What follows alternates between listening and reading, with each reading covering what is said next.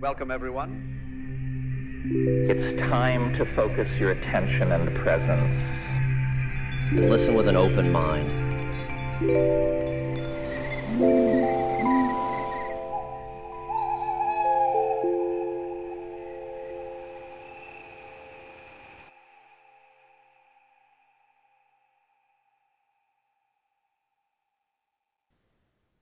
All right. Welcome, everyone, to the Flying Sage podcast. I'm really excited and grateful to be joined by my friend and fellow colleague in lots of ways, Brian Carew. Brian is many things in this world and someone that I've been looking up to for a while now on my community building path and also my path as a facilitator. And really stoked that in the past few months here, Brian's stepped into a role as community leader with the Flying Sage as well. And so there's a lot of things I'd love to get into with Brian today in the conversation. Welcome to the podcast, Brian. Thank you so much, Michael. It's awesome, awesome to be here. Really an honor. Yeah, I'm uh, super glad that we've carved up some time to have this conversation, and I would love, if you don't mind, to just pass things over to you for a moment to share an introduction for yourself for those of uh, those people out there that maybe don't know about you yet. Who is Brian or Lion Carew? Yeah, thanks, man. Thanks so much, and thanks for presenting the, the other name. Yeah, I was I was given the name Brian. I I claimed the name Lion. That's kind of like another story. But who I am and what I do, I guess the condensed version of it is I began my career as a respiratory therapist, which is a, a lung specialist. I was working in intensive care. I had a specialization in education around artificial airways, particularly tracheostomies. And in that education, I I gained a profound love for humans and also the the death process. I goes around a lot of death and dying, and I came to realize that allopathic medicine was it didn't it didn't uh, spark a lot of passion in me, and I thought I could do better outside of that system, and it felt very like confining, and it has a place, but I think it's overused. So I wanted to learn how to help people from more of an Eastern philosophy. So I moved into movement, which evolved into embodiment, which evolved into eroticism. Along that journey, psychedelics has been a profound assistance in my knowledge and awareness. And now I I work primarily as a an embodiment and erotic coach, and I really just help people to live embodied lives and understand what it means to live their purpose through an embodied state, not just like mind state, but through through the body and in harmony with the body. That's incredible. Thank you, Brian. I think your journey really speaks to something that I really admire in you, which is your dedication to what you know is right. And I feel like you've always had it always seems from the outset, especially like when I first met you and encountered you, that you have this like really integral compass, which is kind of guiding you towards seeing through kind of the illusions that are constantly put on us in the world, especially around the concepts of health. There's a lot of um, misinformation out there. And I feel like you've done a really great job at pushing through all that, despite what other people judgments other people have or uh, other information that might be out there. You've really charted out this really unique path, and I think are de- definitely demonstrating yourself as a leader in the space. And so, when it comes to holistic embodiment, that seems to be the big theme there across all the different domains that you've shared. Could you share with the audience a little bit about what that means to you? What exactly is holistic embodiment? Absolutely. Thank you for the question. For me, holistic embodiment really came from. I'll, I'll tell a little bit of a story here before I give the full definition because I love to tell stories. But that that lack of what I hoped to see in healthcare and allopathic medicine is what drove me towards this holistic, embodied approach to living, which is accounting for the many layers of our human experience we as humans of course have this physical body and that is one layer and it's often very much uh, emphasized because it's where our senses come from. It, it feels very real. But of course we have a mental aspect to us this this voice that constantly narrates with inside of us or a mental body. There's emotions the energy or the sensation inside of our body that is nonverbal and you could even argue that there are other extensions of our body energetically or even like a spiritual body and i believe that if we aren't to account for all the layers of ourselves as humans then how are we to achieve our highest potential or our greatest state or what is vital?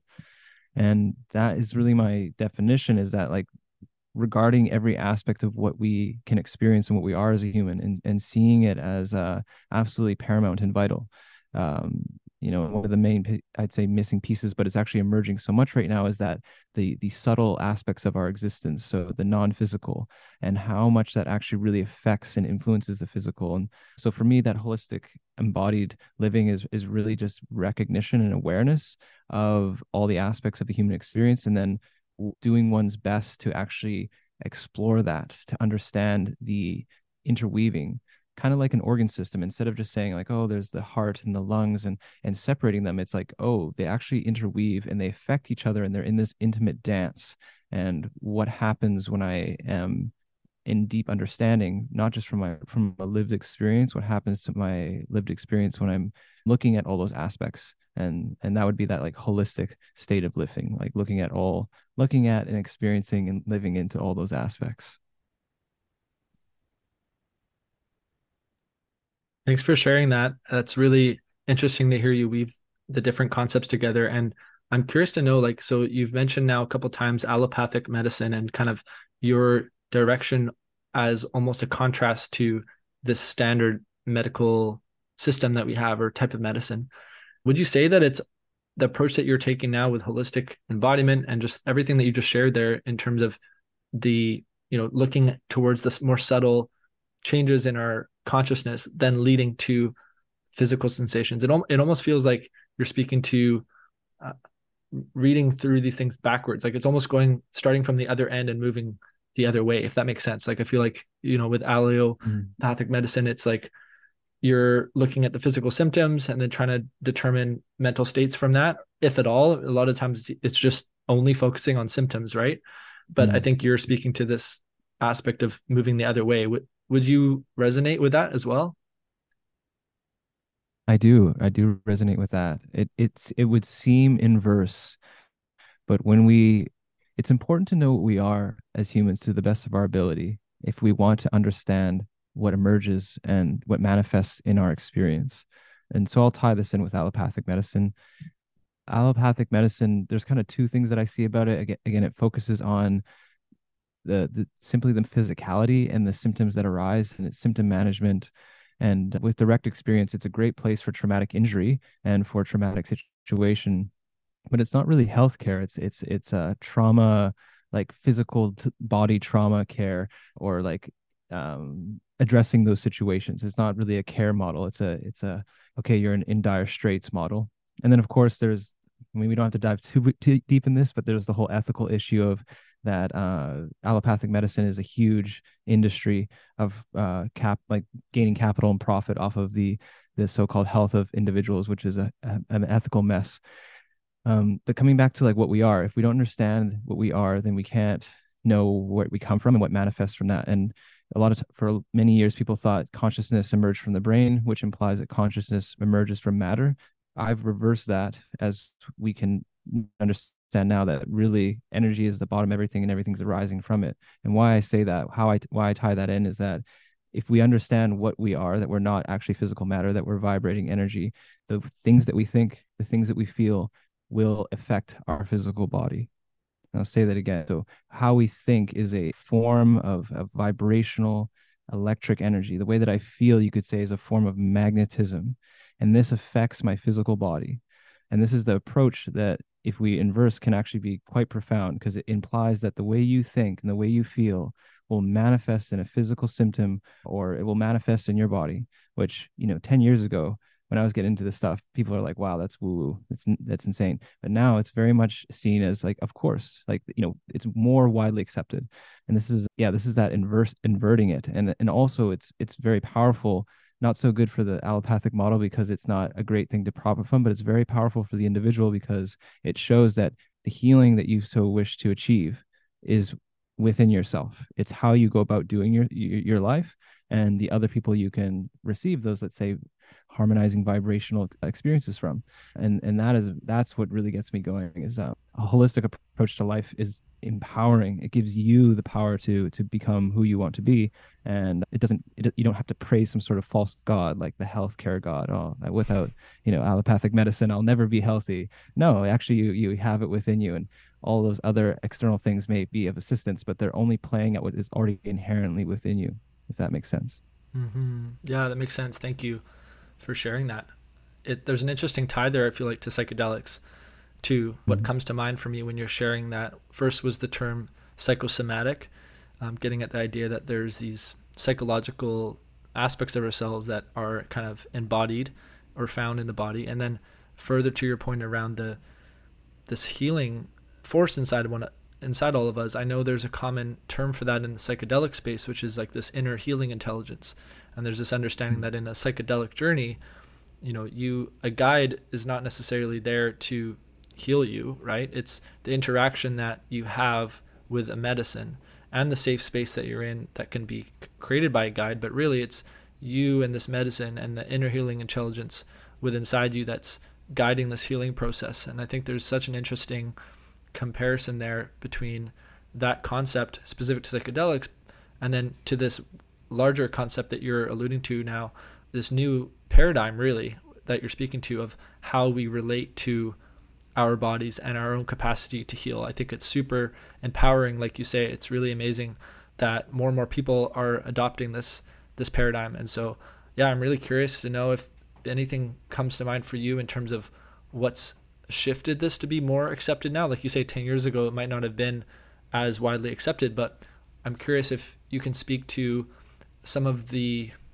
influences that you might have felt yourself or seen over the last, you know, five years, let's say, since you've, the last little while since you've been doing this work. What are some of these um, currents that you've been seeing? What are some of these shifts that have been happening that have been allowing this to be more um, present in people's lives or uh, this new paradigm to be more profuse. Can you speak to that at all? Yeah, absolutely. There's a few things that come to mind that I'll presence, and one of them is that what's happening in the world, I would very much, for lack of a better word, argue that this is you, we can find the literature on this evolution through the Vedic text. So in the Vedic text, they actually talk about the yuga cycles and what happens when essentially we the Earth gets closer to the center of our our galaxy or our universe where there's a huge electromagnetic field and that electromagnetic field you could argue is intelligence or, or information. And anyways there's is a long cycle and as we get closer and closer to that we start to ascend and understand what we are. And that's very much what's happening in these this age is that mem- remember I, met, I mentioned like the thinking that consciousness emerges from the brain? One of the biggest transition transition factors that we've made and that's really catching on is that we're energy so we've we've shifted the global conscious understanding that oh I'm, I'm this body this is what i am this is what people used to think now they understand oh what's what am i really i'm a vibrating particle of energy and that's not woo woo anymore. It's very well known and accepted. So the um, the almost parallel emergence, not parallel because of course science can't measure everything, but this the the woo woo that what seemed unrealistic. Now we have research to research and, and physics to account for it, and this is blowing things wide open in regards to the the mysticism. And then to bring in psychedelics what i've seen is this yeah this acceptance because of the research but this willingness and acceptance that psychedelics and the experiences they bring up are, are beneficial, which is really profound because allopathic medicine focuses on dampening a symptom, which seems like a good idea, but actually that's your body's intelligence speaking to you. Like what is pain? It means pay attention inside now. Your body is literally giving you the key as to how to resolve something.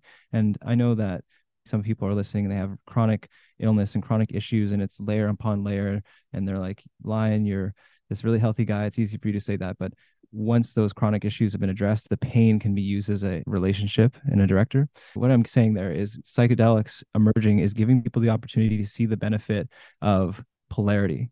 And the polarity says that good and bad are both teachers and the light and dark are, are not inherently good or bad. Rather, they're two sides of the same thing and they each have value and that is where a lot of healing is going to occur and that's what i see emerging is this this whole different view on what healing is and the willingness to to step into oneself to have a maybe an uncomfortable psychedelic experience understanding the deeper truth of what we are that we're here to actually navigate through this pendulum swing as opposed to trying to find a more pleasurable experience or escape what is difficult. I hope these these things are making sense that they're tying in but this i'd say the biggest things are the energy aspect people seeing a different way of what it means to heal through you know a psychedelic experience which can be very confronting and i mean there's a uh, there's a list of different things i could say about what people are talking about now which i you know i stumbled upon years ago about like what are we actually like we're consciousness like the the psychosomatic experience the psychedelic experience all these different things i'm i'm enthralled to see are now becoming common topics of conversation and and that's probably because of the internet. Now we can share information widely and openly, and it's very. I mean, uh, it makes me laugh in in a in a beautiful way because I'm like, yeah, amazing. Like now we can talk about these things without being ostracized, and which again, like that has profound effects too, because the collective consciousness it has an effect on all humankind and, and all of our reality. Yeah, wow. Thank you so much. You spoke to so much there. I love that you brought up the internet because that was one thing that kind of came to my mind when I was asking the question. And that's probably because it's like a fallback answer that I give in so many circumstances. I feel like I'm always coming back to the internet just because of how what a game changer technology it's been for us. And I feel like sometimes we take it for granted. But like you say, like 10 years ago, we weren't necessarily in the same place. We weren't as connected as a species without the internet. So it's it's really changed so much. And I think you're totally right. It, it there it's just allowed more people to have information right it's it's another empowering technology that's allowed us to access empowering information. So that's really incredible that you speak to that. And also you mentioned this really you sneaked in this acronym in there that I had never heard before which was pay attention inside now which is so awesome. I've never heard that before. And I think that's a wonderful yeah thing to remember for people when it comes to pain and I think I also appreciated how you brought up, um, you know, the perspective of, of other folks that might be out there that are experiencing maybe more debilitating forms of chronic pain and things like this that might encounter this sort of paradigm and maybe be a bit more questioning about it because there's a lot more layers between them and it. But I think you've um, spoke to that in a in a generous way and and, and kind of given um, space to that. So I, I yeah I really appreciate you providing all those different layers of of the response to what was a pretty big question. So thanks for that. Very welcome, man. One thing I'll briefly say on that is I'd like to. It may be hard for some people to understand, but everyone holds the truth. So if someone's in a chronic ill state and they're like, "That's not true," you know, that holistic living isn't going to work for me. That's true. If I all the things that I say are true. And this, and I'm not meaning to make some like weird blank spiritual statement, but I think it's important that we realize that what is objectively true is not so much so. We all have a different perspective, which is valid.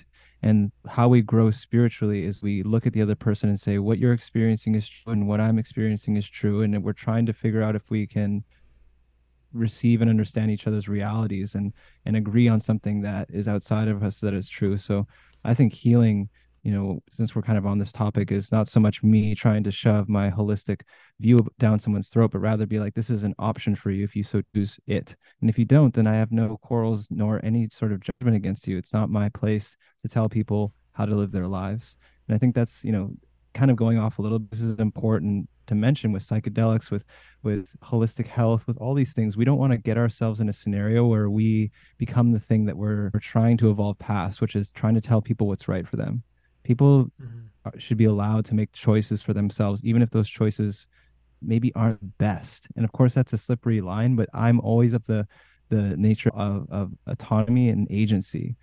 You know one of the slippery slopes we see in the world now is like being told we can't say certain things or read certain things. And i get where that comes from but we need to give humanity the ability to make informed decisions for itself so that we can mature and grow. It's just like a it's like a child. At some point you have to let it make its own choice even if it's not good for it. So i like to presence that that people are allowed should be allowed to have their journeys even if it causes them pain and suffering. Like how else are we to learn? Yeah that's a really good point you bring up and obviously there's a lot to go into there on that topic. Hmm. Lots of historical and yeah really even like present situations and suppressions and pressure or tension and both political, socioeconomic, environmental, like all these different aspects are weaving together. And unfortunately, that also ties into the the downside of the internet, which also plays into a little bit there, which leads to like some of the maybe you could say misinformation or disinformation that's out there these days.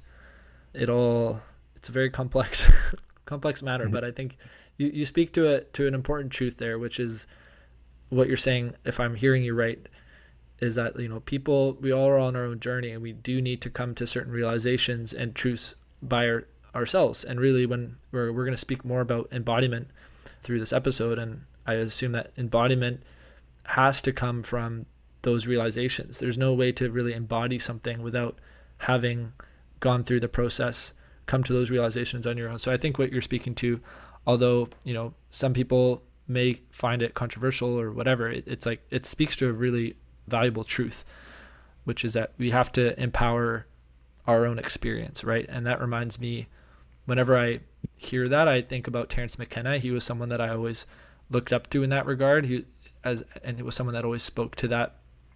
I think really poignantly, which was just that like you kind of in some instances have to on the at least and that's this was my case on my journey with psychedelics was like I had to come to a point of like rejecting culture in some sense, mm-hmm. right? Like culture itself is like this machine that brings people to certain conclusions and it like it has us all in this cohesive it brings us aboard this cohesive train which is going in a certain direction but it, it lacks nuance and it strips us of our individual sovereignty right and our individual experience. And so maybe like maybe it's not that you have to choose one or the other but you just have to be mindful of both and like really prioritize again understanding your own experience. Would you say that that is kind of that the root of what, what you just shared there like the point that you're getting across? Yeah really well said. Thank you michael for encompassing it in that. And i love that. I feel like we're sharing a mind space here because when you mentioned terence mckenna the first thing that came up for me was his piece or like i guess wording on culture and i think it's an and what you're saying is like culture isn't there to serve the human it's no, at this point, it's really there to serve industry, I would say, uh, overall, or it's overarching. And that's what, what is happening right now. So we can't, I mean, you could, you could just be like, I'm not going to do that. Okay, well, then you're not going to be in the system at all. Uh, so I see it as an and. It's like, what does it mean for me to be an individual and to a degree, all of us going on our own journey and being in culture and seeing it grow and seeing it evolve, seeing culture as another entity a human entity that is still in its, in its such young years of growing and evolving. Um, but yeah, exactly. Like culture may not be super serving to the individual at this time, but nonetheless, we can give it love. It's just it's like a, a, a, little kid, like a two year old isn't being of service to anyone per se. You know, it's very egotistical, right. but nonetheless, we nurture it, we care for it, and we are patient with it as it evolves and understands itself. Mm, yeah, thanks for speaking to that. I think that's a whole rabbit hole we could go down if we wanted to. I'm gonna bring us back a little bit, and I'm gonna ask you um, about psychedelics. I'm curious to know what your relationship has been like with psychedelics over the years, and if you'd be open to sharing with the audience where your journey with psychedelics started. Absolutely, I'd love to. I've had a relationship with psychedelics for a long time. It's been Oh, wow. It almost how many years I'm bad at math in my mind. I, I experienced psychedelics when I was like 14. So 10 years would be 24. Yeah, almost 20 years of experience uh, and relationship. And, and yeah, I got acquainted or, met with psilocybin at a young age and it really impacted me. I, I, I had no one teaching me what that really was or what that experience eh, what was going on i just had the plant to show me various things but it was very pivotal for me because at that time i didn't feel like i fit in in school. I was very resistant to the system at a young age and psychedelics gave hope because i believed that there was something more but i couldn't see it or feel it and i knew in my heart i knew in my heart there was something more and psychedelics really especially psilocybin showed me that that there is time and space and experience beyond what was available to me and um yeah so I, I will start there I, I, feel like i might be forgetting the rest but very early on i had a relationship with psychedelics and ever since then it has guided me to deeper understanding with myself deeper patience many many lessons that I've learned from having the opportunity to to work with with psychedelics from such a young age. Thank you.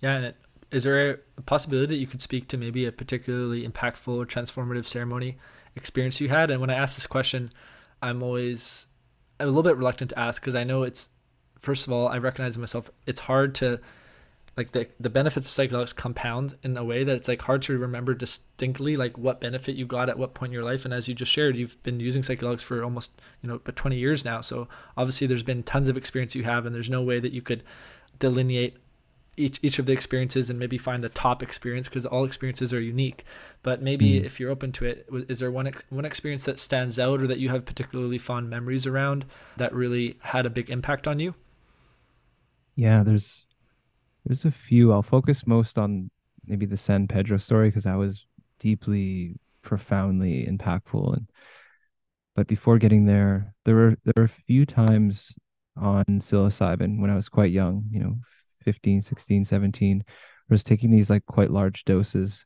And I just remember one of the most profound experiences was a complete cessation of time and the comfort in that. I had no understanding of what time was anymore and it felt as though there was like an unlimited amount of time and my my awareness although i didn't really know what it was at the time like you said it compounds and you start to understand what was being shown to you later on but i was getting these experiences of the comfort of what felt like an, an eternal extended presence which just feels very comforting it a lot like from those those psychedelic experiences i felt comfortable about dying even though I didn't really know what that was. But I felt like this sense of I'm okay with experiencing elated amounts of time and not knowing where my body is or or even who who Brian is. So that was very impactful from from psilocybin. And then the Wachuma story. This is probably the most impactful ceremony I've had, like proper Wachuma San Pedro, which is a mescaline based psychedelic. It's a cactus. It's described as like a masculine plant. I was in the Sacred Valley of Peru when I was doing it. And that was after three ayahuasca ceremonies, which were the two were were pretty gentle. And the last one was really, really intense. It was kind of like 12 hours of being in it. And then this so this Wachuma ceremony was during the day. And basically I like had this cup of Wachuma and it was kind of thick and gelatinous. I drank it, felt a little sick for a bit threw up and then I laid down and then it felt like I'm not sure how long this was. It could have been 20, 30 minutes, maybe an hour. I was in this in between space where I knew that I was in that room, but I it just felt like my awareness was in the cosmos. And I came back into my body. And as I came back into my body, I realized, oh yeah, I have this body. And my body felt it's as though I could feel the current of energy moving through me. And then what was very present to me was my root chakra and my sacral. And I focused on that. And it's like this fire or this heat or this sensation started to build where it felt like it was building, it was building, it was building. And then it felt like I had a, like an energy or a rocket or uh, a pillar of light shoot through my whole body. And then I was sustained in the, this very orgasmic, blissful state for like 20, 30 minutes. Felt like my whole body was frankly having an orgasm. It was quite profound. And as I started coming out of that, I felt like the shame come in almost like, oh, that was bad for me to feel that type of pleasure in this ceremonial state. And this is where the, the most profound thing that happened to me came is like I had this conversation with the plant, like this instant download where it was like, don't feel ashamed about your masculinity and your sexuality. It's a gift. And it's important for you to be connected to this energy, to not be ashamed of it. So that was very profound for me and it's affected my life and my work and there's many other experiences i had that day. I was talking to plants and i spoke to my maestro without speaking to him like he only spoke spanish so it really opened me up to the energetic realms and what was possible with the heart connection. But the that that I, I will say like sexual experience with myself was really yeah shifting it, it it showed me something that was inside of my body that i didn't know was there Wow, that's wild. That's crazy. it's just insane. I love that you had that experience and that that I can clearly see now how that might have been a really pivotal moment in your journey, especially given what it, some of the things that you focus on now as part of your holistic embodiment. And we haven't really talked about a lot of those different things yet, and I hope to get into those. But one of those is pleasure and sexuality, right? That's a big aspect of the work that you do. So it sounds like that this experience was um, was maybe in some ways the origin of that work that you're doing. Like, were you focused on that a lot before? was that part of any of the work that you did with clients, or maybe it was just work that you're doing with yourself? Could you speak to to that a little bit? Absolutely. I wasn't really working with clients at that time. I'd always been a very curious sexual human. So for for years I was exploring various different things and polyamory and I'd say that moment just it was the beginning of a new journey of finding integrity within all the the natural curiosity I had. I wasn't always in integrity, you know, I was exploring lots of different things and I was very open and very expressive, but I wasn't always in integrity and I think it was that fear. I was afraid to like to truly understand what it meant for me to be in, in a masculine state and then also to be empowered and for lack of a better word forthcoming of my sexual energy. And that moment it, it showed me that this is very important. It's actually one of the most for, for, in my experience it's one of the most important things in, in my life to be in integrity and then how important it is for men to understand that and the, the lack of, of knowledge around it. So I guess I could say I was always very naturally curious and and explorative, and I had a natural proclivity to understand that there's no label. Like I don't have a sexual label, and that's something that I've been able to teach others. Like kind of the the matrix indoctrination of labels and how yes they have a place, but ultimately it's like everyone's a unique expression of sexuality, yada yada. But this was a pivotal moment where the takeaway was really don't be afraid of this energy and you got to work with this like you have a natural connection to it and it's important that you work with it. And that i took that really really seriously. I took it like like a fatherly figure being like hey like i want you to go about and do this work. So i took it more seriously and took me a few years to figure that out. And now i'm at the point where yeah it's interesting to more integrity with the work and, and more ability to guide men to these places like self mastery through pleasure let's say so mm. sorry for the kind of all over the place answer no. there, but that's yeah. Yeah, no worries. Thanks. Thanks for speaking to that. And yeah, it's first of all in incredible that a plant medicine can have that authority. And for anyone out there who's done psychedelics a few times or plant medicine a few times, they might be familiar with this, but I and so they might even be jaded to that to some extent. But I think for those listeners that have never done a psychedelic or uh, those people out there that may be only just starting their journey, I think that can almost be such a foreign concept. But it's like so incredible to hear you speak to that and to have that sort of authority because it kind of goes back to what you said at the beginning of your experience, right? It was like this ethereal, almost like unlimited life force energy that you were connected to, right?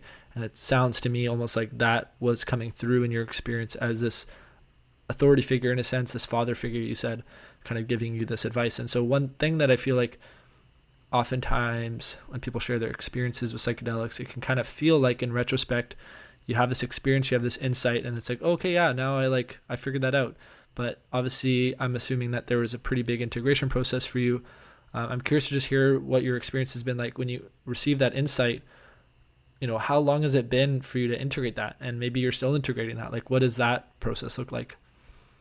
Still very much integrating I'm so glad you brought this forward, Michael, because this is so important that we talk about this in the psychedelic space that the integration could be whole life. And I think it will be for my whole life. And when I say that, I mean, you know, from that experience, I knew that I was, you know, here's this experience of life force energy that courses through your body. You know, don't be ashamed of yourself as a sexual human.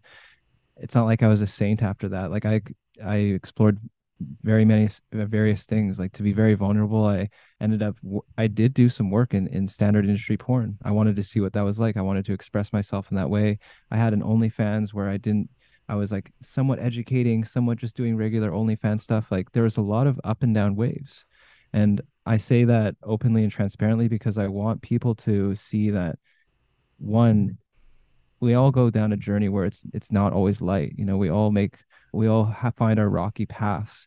It doesn't take away from the ability for someone to make profound impact and to to do great work and i'm i'm not a saint i've just you know learned how to yeah like what is right and what is wrong when the when i get off the path and, and things start getting more difficult for me i'm like okay this is not of integrity so i would say i'm still very much integrating and i've learned what i've learned from these I did that in 2019, so 20, 21, 22, so about three years.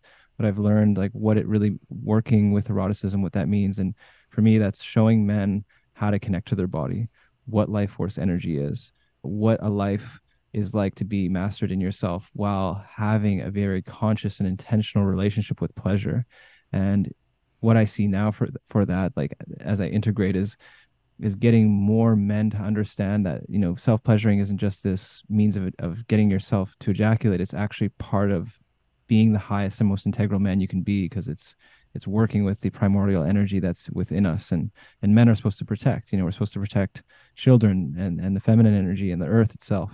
So yeah short answer still integrating still learning what i can do with that and how to do it in the best way. And it's a wavy path i'd say when you have such profound experiences. Like i'd love to say that i did that and then i became this like sexual kung fu sage and like yeah everything was aligned. Nah not at all man. Always i'm going i'm going back to ceremony now uh, only after three years because i feel like now i've gotten to the point where i really to a certain level have embodied that level of integrity that was given by the plant. Wow. Thank you so much for speaking to your integration process. And it kind of relates well and segues to the next question that I had for you, which was focused around the power of play and joy in your and pleasure in your practice and like what that means for you and as a aspect of holistic living. And maybe before like I would love to hear a little bit more specifically maybe even like how you work with clients like you spoke to a little bit you spoke to it a little bit right there. But maybe even before that I'm just curious to hear your perspective on pleasure in particular in ceremony, because I think your experience speaks really well to I think a a, a wider I want to say issue. I don't know if that's the best word, but it speaks to this wider phenomenon in like psychedelic ceremony, which I notice is which is that like pleasure is oftentimes kind of sectioned off in a sense from ceremony. Like I think it's not necessarily always a case that you'll find that like pleasure and laughter and joy especially like pleasure are things that are like valued in a ceremony experience it's almost like there i have been experiences where facilitators will kind of keep that contained right and i mm. even witnessed that in myself as a facilitator like there's obviously some instances where you do need to be very mindful about how you work with those things especially in group contexts there is mindfulness that you need to bring to how people express pleasure in the ceremony but all in all especially as i see the clinical pathway developing and how I'm just thinking to like how most people might one day access psychedelics, depending on how things go, it could be through the clinical pathway. And that, to me, my understanding, Health Canada, just as a specific example, my understanding is that they've mandated that, and, and their suggestions that they've put out for psychedelic assisted therapy indicate that, you know, for example, like a facilitator should only ever like hold hands with a, a participant in a study. And like t- physical touch as an example should never go beyond just hand holding. But i know personally from my own experience of ceremony that physical touch has and therapeutic touch has been such a powerful aspect. And there's been some journeys that i've even had where i've been tapping into my own pleasure. And like you know expanding those boundaries has been really powerful for me. And so yeah I, I guess speaking from that experience and and whatnot i'm just curious to hear like yeah, what are your thoughts on that? Like, how can we proactively and how can we ethically incorporate pleasure into ceremony? And, and maybe you can even speak to what you've seen in, in your experience with ceremonies. Yes, thank you, Michael. It's brilliant question. There's a lot of depth we can go in here. So I'll, presence a few things. Maybe we can have a dialogue a little bit. I think what's important eh, when it comes to, well, pleasure, let's talk about pleasure and ceremony we have to have an understanding of what that is in order to utilize it in its innocence. And I say innocence very specifically. Pleasure is innocent. When someone's in pleasure, my definition is that is an innocent expression. And we have layered a lot of other definitions onto pleasure that it means this about the person or it means that about the person. And of course, monotheism has given us this collective thought pattern that oh my goodness, someone's in pleasure and it means that this, this, and this. And if I touch them or if I'm involved, it means X, Y, and Z. And then that I believe that that programming from you passed down from years and years. Like imagine few generations before you could be killed for pleasure or expression of pleasure or any sort of sexual expression. So that that's ingrained in us. So I myself have experienced that. Well, this person's in pleasure. What are these other people going to think if I involve myself in a holding space or you know an innocent way? And I think that's what blocks us. You know, what are other people going to think? I don't want to be seen as a sexually aggressive or like manipulative person, so we just we don't go towards it. And that's why I do the work I'm doing. It's my concept is you know similar to anger. You can't you're gonna become a slave to anger unless you have a relationship with it. So I think that the definitions are important. Language is the the most powerful thing we use as humans. It defines the confines of our reality. And so if we're defining pleasure as this innocent thing and someone in ceremony is having a pleasurable experience, like I myself, I feel very comfortable holding that space or even encouraging and be like, yeah, like enjoy that, like feel into that. And knowing that my place in that is really just to witness and to celebrate. It's like a child enjoying a toy. It's like yeah yeah have fun over there buddy. That's great. It that's all it is. And anything we can put on top of that i would say you know of course there's many different layers like how do we touch them? How do we encourage? But i think that's really the starting point and we really have to start slow from there and and and you know reintegrate ourselves and address our traumas around pleasure and sex and what it means for us to do that kind of stuff and establish safety because been so many humans have been uh, abused in that context. So mm-hmm. but yeah really just coming back to this again I, I think the innocence piece and the play piece and seeing it as innocent as playing with a toy or a child and a child enjoying themselves I think that's really key to this process of allowing pleasure to come into ceremony and psychedelics and also in group setting. If someone's having a pleasurable experience, like that frame is really important. Yeah, thank you so much for speaking to that. I think that's great language to use. Um, and I feel like just hearing that, it, it reminds me of what I feel like I'm witnessing in the psychedelic space, which is like not only are we destigmatizing psychedelics, but we're almost destigmatizing pleasure at the same time. Mm-hmm. And like psychedelic ceremony is like this new outlet that can allow us to do that. It's like a really interesting it's a it's a container that we create that's quite powerful. Obviously with psychedelic medicines they do allow us to express these aspects of ourselves that might not normally be there. And so what I hear you saying is that is an essential it's obviously a multi-layered process and it's it's a it's a complex conversation to some extent, but it can also be simple. What you're saying is it can be simple. This is just an innocent expression, and as long as there's safety that we create in the in these containers, then that safety can allow these people to express that more fully, and that we should really try to um, reduce some of the, the stigma it feels like that we almost have around around sex and around pleasure, because I feel like pleasure doesn't obviously have to be sexual Mm-hmm. And I mm-hmm. think that's kind of what, what I heard is one of the main things that you spoke to there is like, the, I think the common uh, denominator for a lot of people is that if I'm experiencing pleasure or I, whether it's through myself or maybe even like witnessing pleasure in another person, like there's this interaction that starts to happen and it, it almost implicitly becomes, has, it feels like it has to be sexual, but like it doesn't have to be. What is that? Is that what you're saying?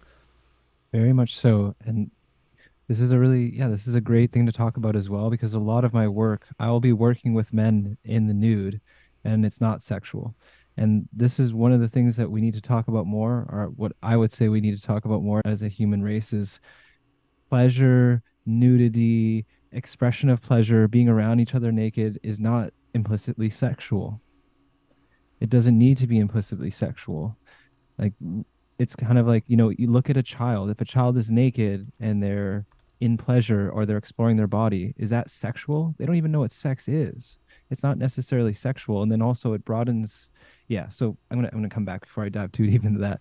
I, I think pleasure in these states are very innocent. And i think being nude is innocent but there's a collective shame around it and we tie these things together. It's similar to how men tie sex to intimacy. The two things are are separate. And of course, you can have very intimate sex, and you obviously need to be naked to have sex, and you're actually having pleasure when you have sex, but it doesn't mean those two things go hand in hand.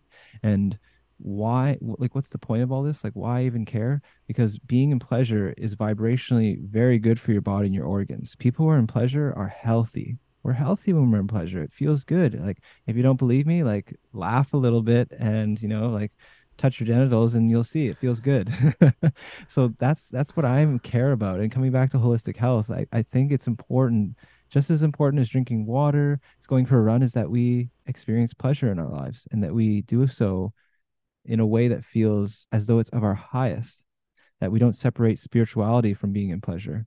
So that's really what I'm really getting at with this whole pleasure concept. It's not just about satisfying the flesh, it's also about experiencing what we are in our totality. Anytime I've had a profound psychedelic experience, there's been immense pleasure, uh, profound pleasure.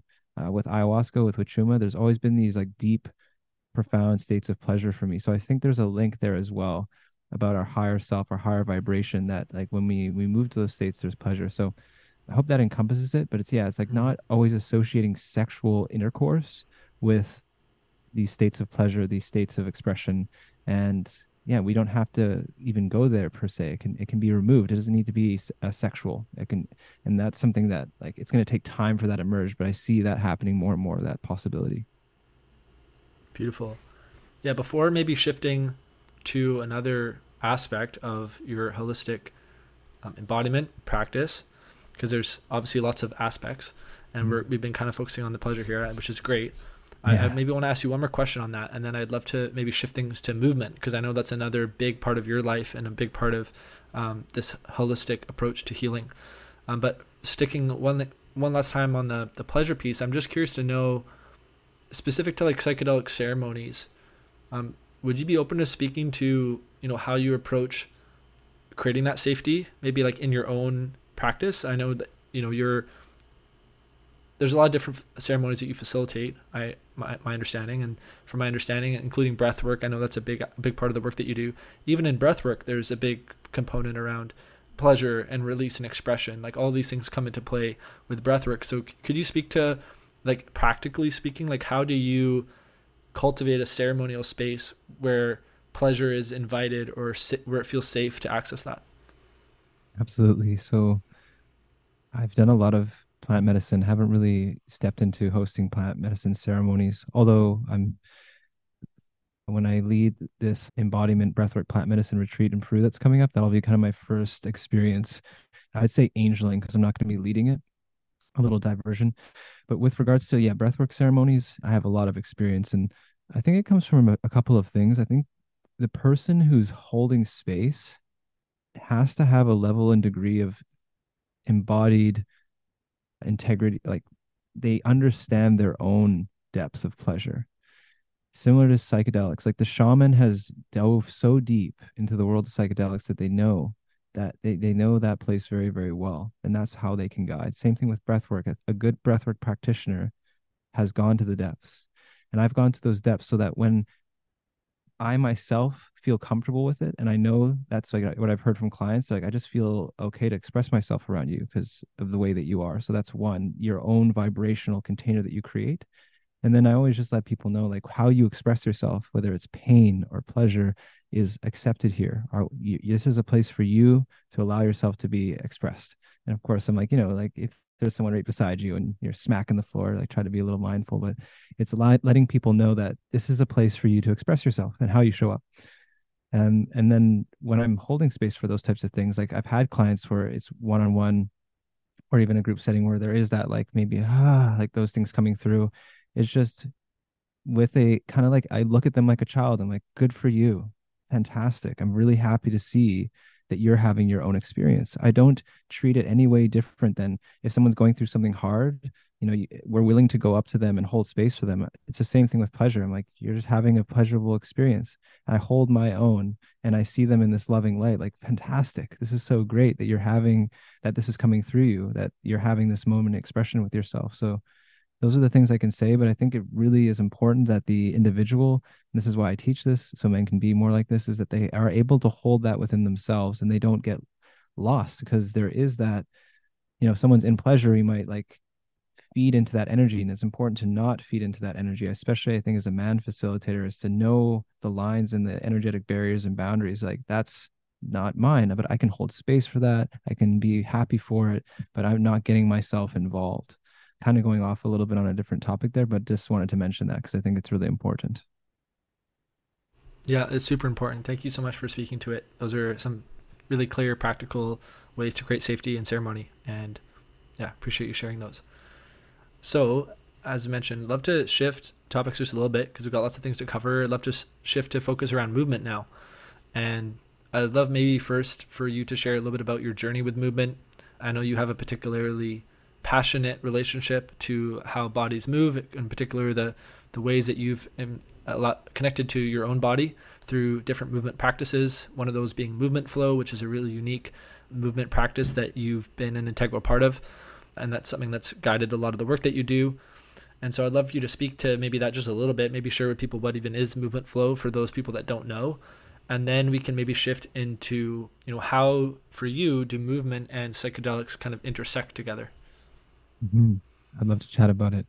Yeah, movement was, I would say, probably like my first passion. I I got really enthralled with the idea of doing handstands at a young age, 19 or 18. I really wanted to do functional stuff with my body. Actually, I'll go back a little further. At 16, a good friend of mine in high school, he started working out. I started noticing changes in his body and thought to myself, man, like I, I want to see some changes in my body. So started going down that weightlifting path. But very early on, I wanted to do I wanted to do cool stuff with my body. I wanted to express my body and, and more than just weightlifting. So started exploring handstands and one of my friends at that time around 18 19 sent me a video of this guy named Ido Portal and my mind was absolutely blown like i knew right there in the moment i was like that like i want to be able to do that and achieve that maybe I think like a few days afterwards i went outside i tried flowing around and it was just a mess but it, it sparked something in me i was very fascinated by like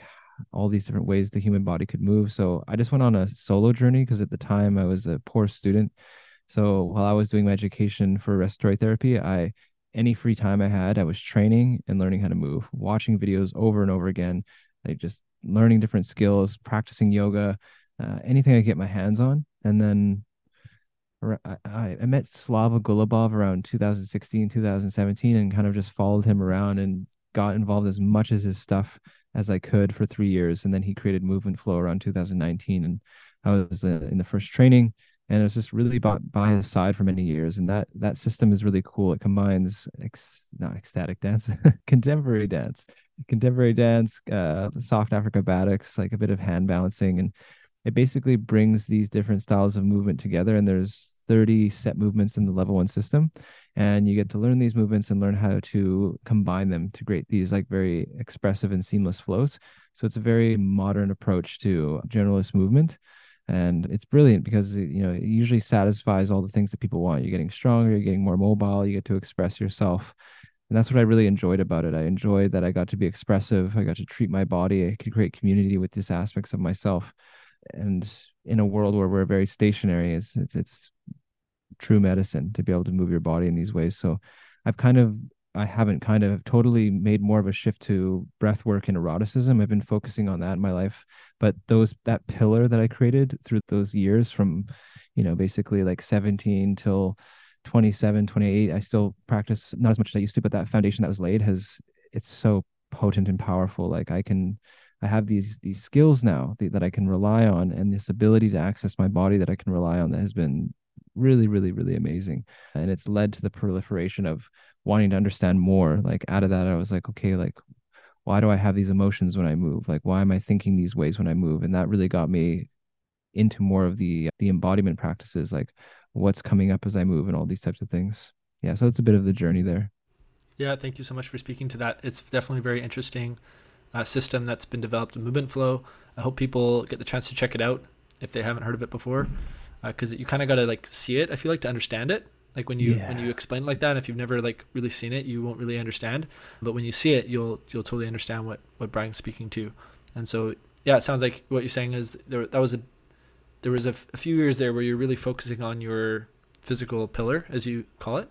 Yeah. And and now even though you're not necessarily focusing on that as much, it's you built such a foundation there that you can kind of fall back to these really skilled movements that you've developed and just these ways of approaching your body that can really serve you in helping to maybe focus on these other pillars that you'll maybe tell us about in a little bit.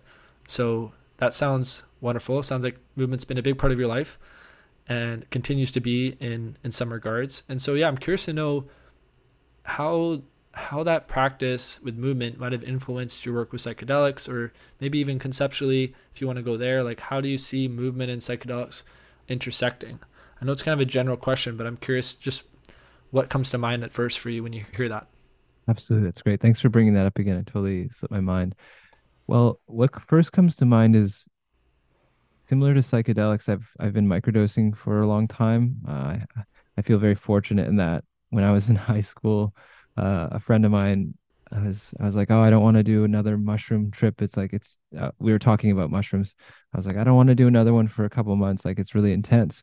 And my friend told me, she's like, oh, you should just take like a tiny amount. You can take a tiny amount. And I was like, oh, like why would I do that? She's like, it's it's microdosing it. So around like 18 or so, 19, I started microdosing, and I found that for me, I really enjoy moving and microdosing at the same time and, and getting into stretching and mobility. Similar to doing anything while microdosing, my mind expanded to the point where I started to see and feel myself in a whole different state. So, normal thought patterns that I would have during mobility or movement, which can sometimes be self deprecating. Oh, why can't I do this yet? Or, God, it, instead, they would take this like very curious nature of like, well, that just felt interesting. Or I would feel a different access point to a movement or a different part of my body. And I can only describe it as being much more deeply in the flow. There's almost like no word to it, like th- that moment in time where I'm where I'm getting into that practice very, very deeply into it. So it made it very, very enjoyable. And it allowed me to maybe this comes from like meditation practice, but I have I've always had this ability when I move, when I'm microdosing and enjoying some psychedelics, is I can I can go into that highest observer seat and witness my narration of what's happening and the feelings that are occurring in my body. And I found that to be really special. It's hard to do that when I'm not on psychedelics. It's like almost like I can view it like it's a movie, but also I'm doing it at the same time. I think that's really beneficial. I think out being in altered states of consciousness when you're like let's talk about movement but any craft but for movement i think can really expand you in ways that you wouldn't anticipate because you're looking at it from a whole new new vantage point and for me that's changed the way that i like feel into my body or how i'm able to express certain movements or for me to break past barriers that i didn't think were possible limiting beliefs just through moving and being a bit of the psychedelic space so that's kind of what I can say about it. It's it's been very expansive and enjoyable, and almost gave me this yeah this whole new way of relating to the movement practice. Beautiful. Yeah, it sounds like what you're speaking to is there's been this overlap specifically with microdosing and movement, and microdosing be able to kind of help put you in a flow state. So, kind of flow state maybe being that that intersecting piece for you which is really interesting. And obviously, flow state has so many therapeutic benefits and is something that can be beneficial in, in so many different areas, not just movement, but obviously with your background in movement, it makes sense that you would kind of combine those two things together. And it's really cool to hear that you found some overlap there and found psych- that psychedelics can help you. I'm curious, is there when you when you mention experimenting with psychedelics and having you know performance in a sense improve and flow state improve could you speak to any of the settings that contribute to that? Like if someone was to go out there and try this themselves, like do you have any recommendations? Like is there a certain type? I'm going to assume that you're talking about psilocybin, but maybe uh, LSD is more of your thing. Uh, could you speak to specifically like what are the medicines that you feel like contribute to better flow state and any anything else specific in terms of conditions that can really foster that? Absolutely, I can speak to that. I'll just always I'll preface by saying you know definitely my experience and you know experiment at your own risk but yeah so what i was speaking mostly about is psilocybin microdosing i find i've enjoyed for strength training for mobility training for movement training and also lsd microdosing.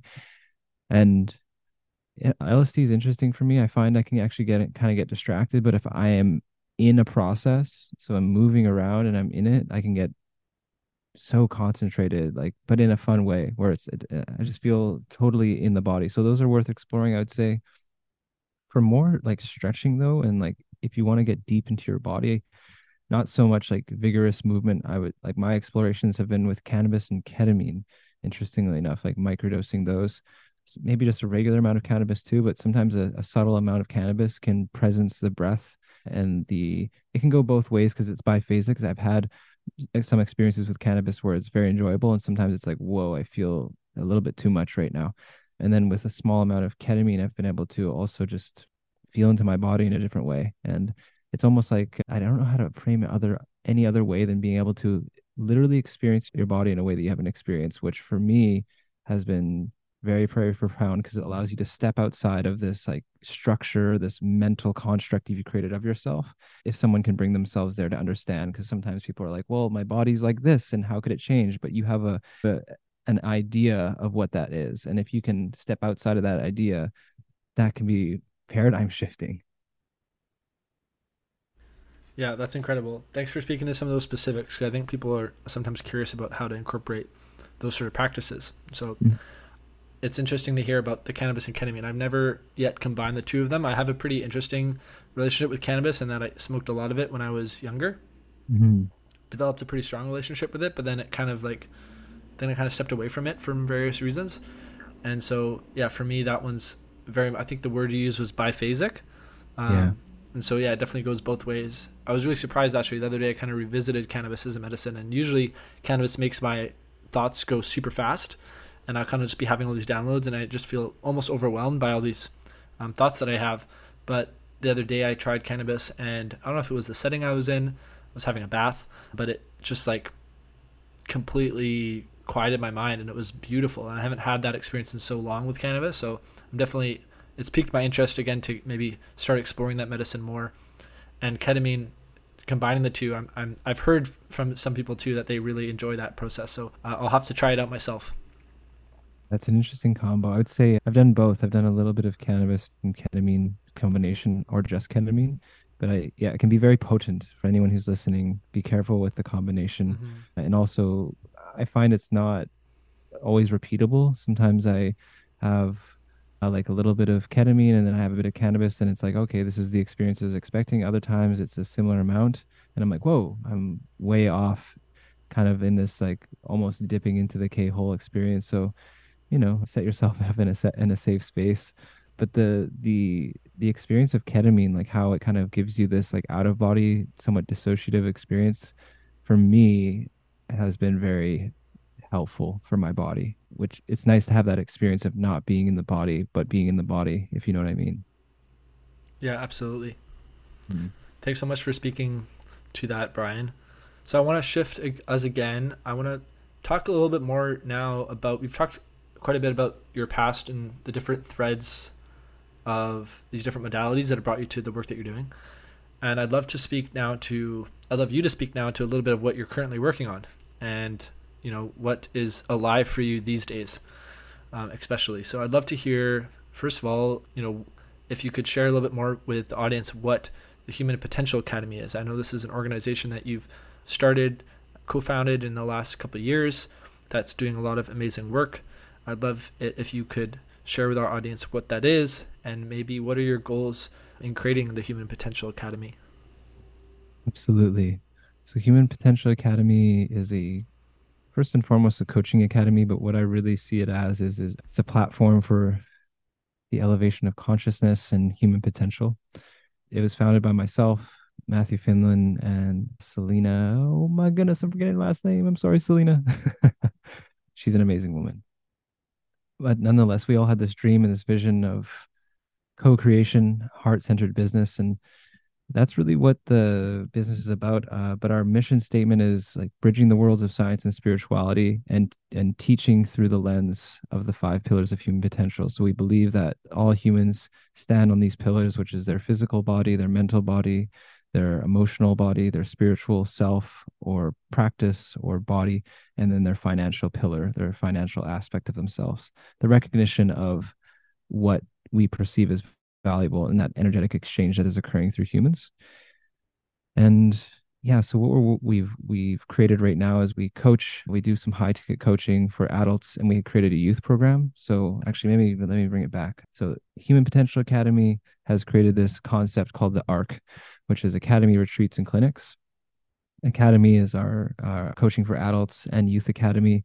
The intention with the youth academy, which is something I'm super stoked about is really teaching kids how to uh, use the executive functions of their brain, how to be leaders and not followers, how to learn to make like how do they learn? How do they actually navigate this world? So that's something we're very passionate about is you know teaching that next generation how to live into those five pillars of human potential like a holistic approach to living. And then with retreats and events, we do run these like holistic immersive events like Hika uh, we have coming up in November. And then my one of my biggest visions is to create and solidify partnerships with ret- retreat locations around the world with the intention of those retreats not just being like let me get away from my life and vacate myself, but let me get together with a bunch of other humans who also are driven to make impact with their lives and their work and potentiate each other through those experiences. So the vision with that is like I'll have a bunch of partnerships over the, over the world and those who are involved with what they're doing or or whoever wants to be involved like these are like hot spots for impact and in healing and, and nurturing and nervous system reset and then see the like clinics and community we're actually right now in the works of making an online clinic where it'll be like health optimization to begin, but then eventually I think hopefully proper healthcare. But it's really like an integrated holistic approach to health. So less focused on symptomatic treatment, more focused on a holistic approach to to healing preventative healthcare and empowering the human to understand their own healing ability. And then the, the clinic slash culture, the culture aspect is uh, weaving together business, you know, even like yourself, like the flying sages, like how do we find or how do we connect with each other and synergize each other? Because we are obviously in some degree after something similar. We're all trying to expand consciousness to a degree. We're all trying to work together more. So that get culture aspect is creating a large enough platform that where it's not just hpa that, that wins it's like we all collectively rise. That's a huge huge part of what we're doing. So think that's it in summation but really like the the the point that I see of it is ushering in and like bridging in this like for lack of a better word word new age like a new age with more heart-centered business and more focused on the quality of human experience versus the the material that are created through our experience. So emphasizing like if we're enjoying our experience and we're treating each other well that's more important than the commodities and the materials that we create which is you know definitely something i think we face right now that material and profit is above the human experience and that's something that i'd like to work at. Like with the vision of this work is, is that's a big thing that I, I lean towards is that that future. Thank you so much for speaking to that. I am really curious to know like what does a day in the life look like for you right now with human potential academy? Could you share you, you mentioned a bunch of things there and i assume you're not focusing on all those things at once but you're mm-hmm. starting mm-hmm. in certain places so what does your journey look like with Human Potential Academy right now? And like you also mentioned an offering for kids, which I would love to hear more about too. Absolutely, yeah. So right now it, it's it's very much like startup cowboy mode. I've it's very like we we spent the first year like okay these great ideas like da da da okay we can't do all these things at once.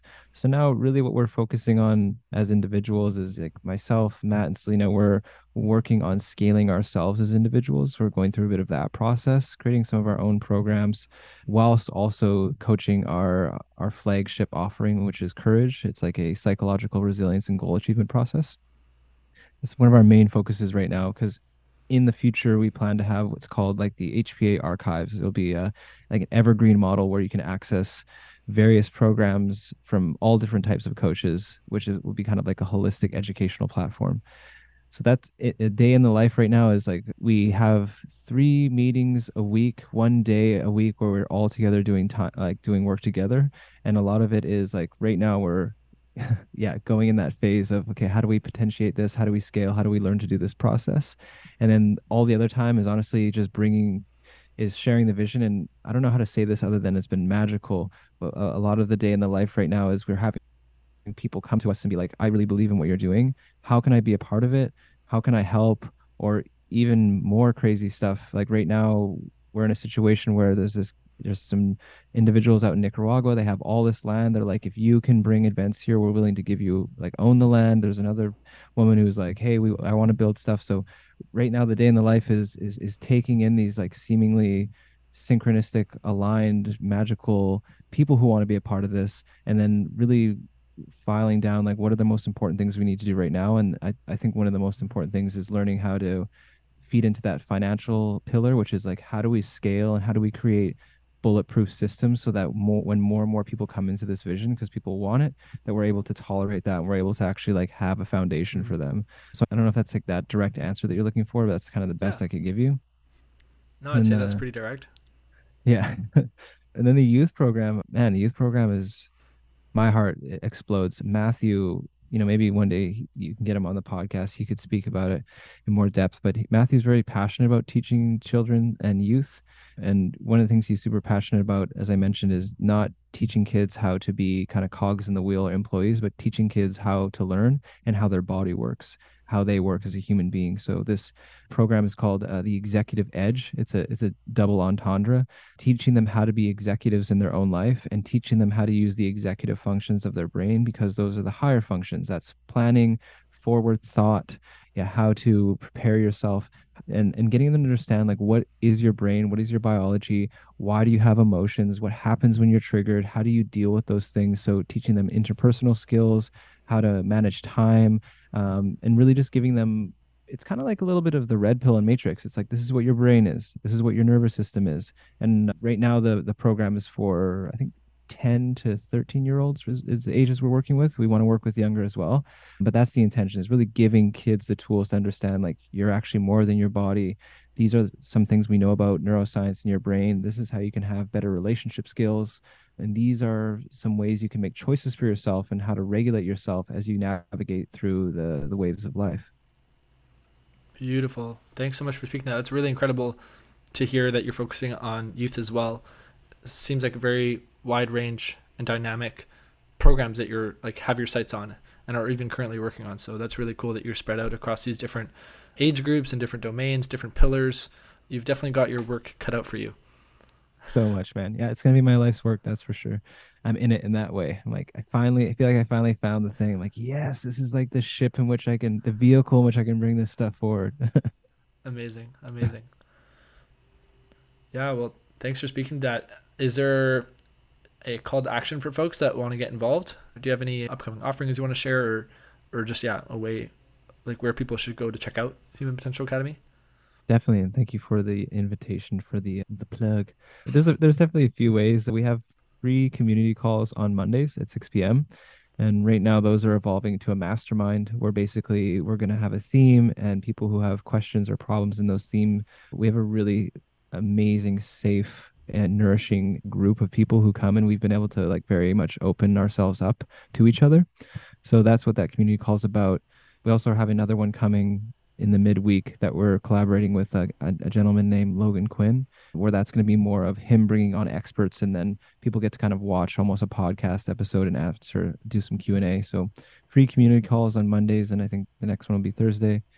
We do have an event in Vancouver coming up called Hika. It's on November 4th, but I realize it's like the same weekend as the psychedelic conference, so it'll probably be a decent amount of people there at the psychedelic conference. But that is coming up if there are people listening in Vancouver.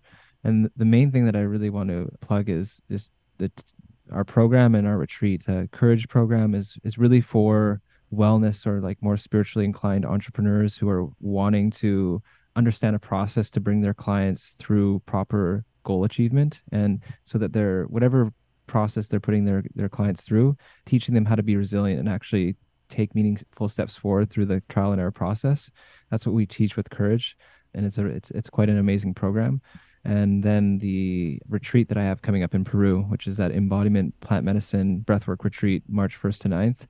Very, very, very excited about that. And also looking for more more wellness inclined or, or even just people who just want to make deeper impact in their work and their life and who want to experience plant medicine in a really safe, nurturing way. Beautiful. Those are all amazing offerings. Thank you so much for sharing them. When do you leave for Peru?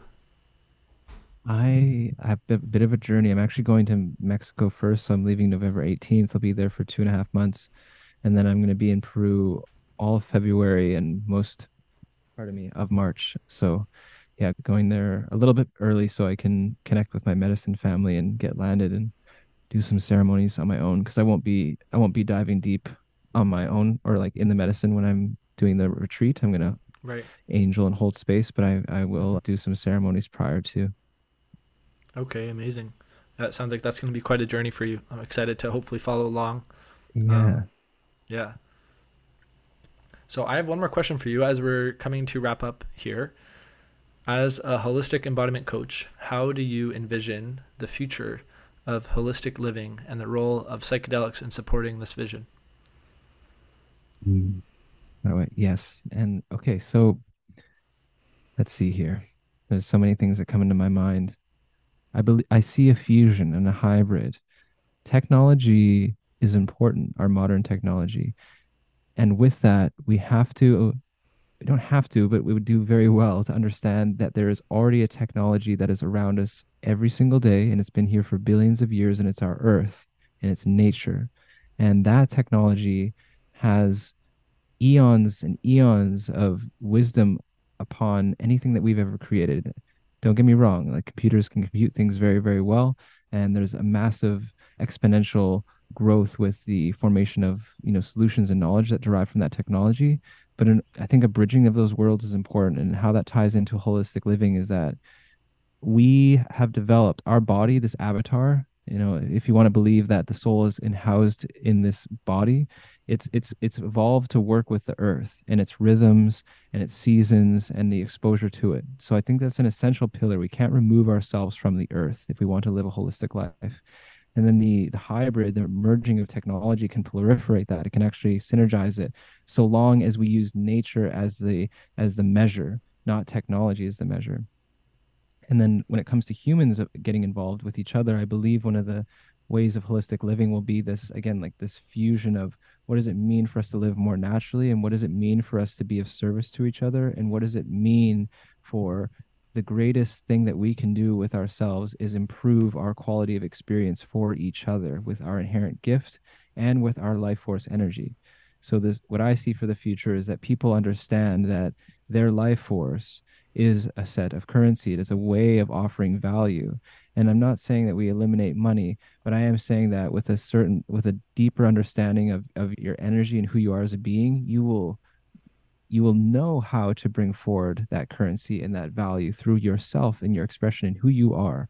And I, I see a future where we value ourselves so much and what we do and our connection to life that we're able to see something beyond just the material possession that we we hold or the uh, seemingly kind of like hollow hierarchy that we create based on just like material existence or or clout and that that can be reestablished through uh, our merit and our character and our true skill as humans uh, and that you know open discussion is available because of those things that we're willing to not agree but we're willing to all agree that the most important thing is is the quality of life that we create for ourselves and for the earth through our our connection to it our connection to our rhythm um, and the let's say ethical integration of modern technology. So long answer but that's what i foresee it's a beautiful long answer i really appreciate the the vision that you have for the world and for the future.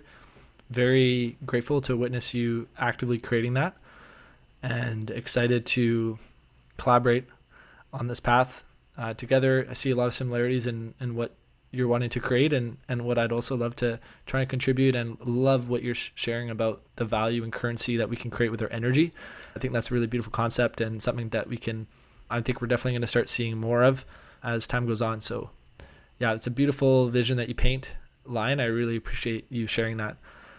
Thank you, brother. I just want to also say, I, I witnessing your journey, Michael, has been so inspirational for me. I, I know at the beginning you mentioned, you know, like that I've inspired you in some ways, or but you've really inspired me. Your dedication, what you've grown with the Flying Sage, like you're making huge waves. And uh, you know, for anyone who's listening, if you've been here for a long time or you're new, like I believe you're the real deal with growing community and psych- psychedelics around Vancouver. And I'm just, I'm honored that I get to be a part of your story and that we, you know, we get to see each other eye to eye in this journey of really creating a better human experience for people through these various vehicles. And just a lot of respect, a lot of love for you, man. It's really, really very much. Thank you so much for speaking to that. Yeah, thank you. it, it is truly yeah, a gift to be able to work in these spaces together. And I'm really excited for, for what's to come. Amazing, man. Thank you. Thanks so much for coming on the podcast today, Lion. I hope that this is just the first of, of many more to come. Yeah, me too, brother. Thank you so much. And thanks for all the listeners. Thanks for taking your time, attention, and presence, especially your attention. It's the greatest, greatest uh, thing that you can offer. I appreciate it.